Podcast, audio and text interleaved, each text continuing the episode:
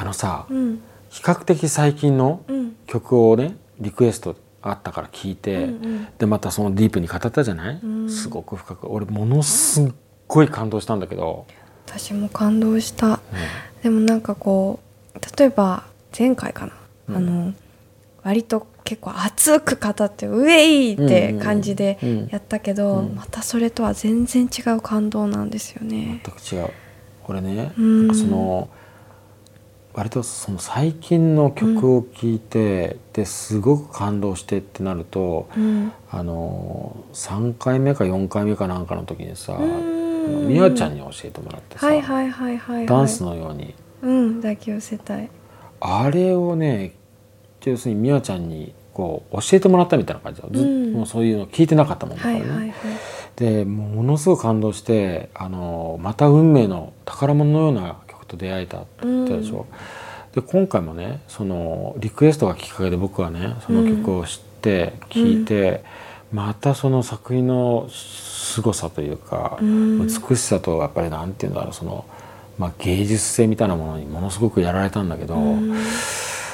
これやっぱり嬉しいのはさ、うん。そのいつも言ってる通り進化し続けてると思うのね、うん。ま松任谷正隆さんもユーミンもずっとね。うん。で進化ってよ要するにさもともと持ってる輝きからうん。別に何かをこう削ったりすることなく増え続けることが人によってはできると思うわけ。うん。どうもともと持ってるものにどんどんどんどん外側から何かを発見したり、うん。あいろんなものを体験することによってこう豊かになり続ける。うん。俺どうしてもねユーミンと松任谷正隆さんっていう人は、うん豊かになり続けてる人しか思えないわけ、うん。だからそういう最近の作品を聞いた時にその深さと美しさにもの声が出なくなる。うん。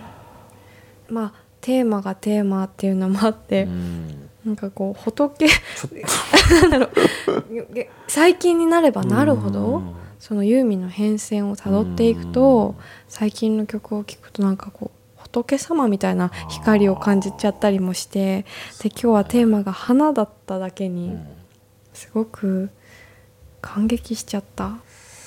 テーマが花っていうことからちょっとまた新しいねすごい発見もあったけれど、うん。うんその発見も俺なんかその、うん。僕が今説明してるある曲うん。楽しみにきしててほしいんですけど、その曲を聴いた時に受ける僕のその重い深い衝撃とね、うん。花というテーマとやっぱりリンクしてる。うん。あとなんか今週のこの2人が会話してるこのゆったりとした深いトーン、うん。全部一致してんだけどさこれなんかやっぱり俺がさっきからずっと言ってる、あのお二人が豊かになり続けたっていうことと関係がある気がする。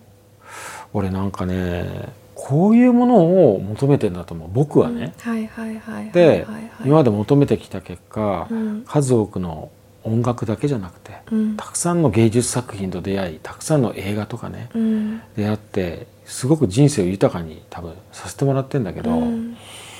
なんでさユーミンの作品ってユーミンだけ聴いててもどんどん豊かになるんだろうと思ったらそれはだって2人が豊かになり続けてるからなんじゃないの？ねそういう人生を送りたいと思わねえか？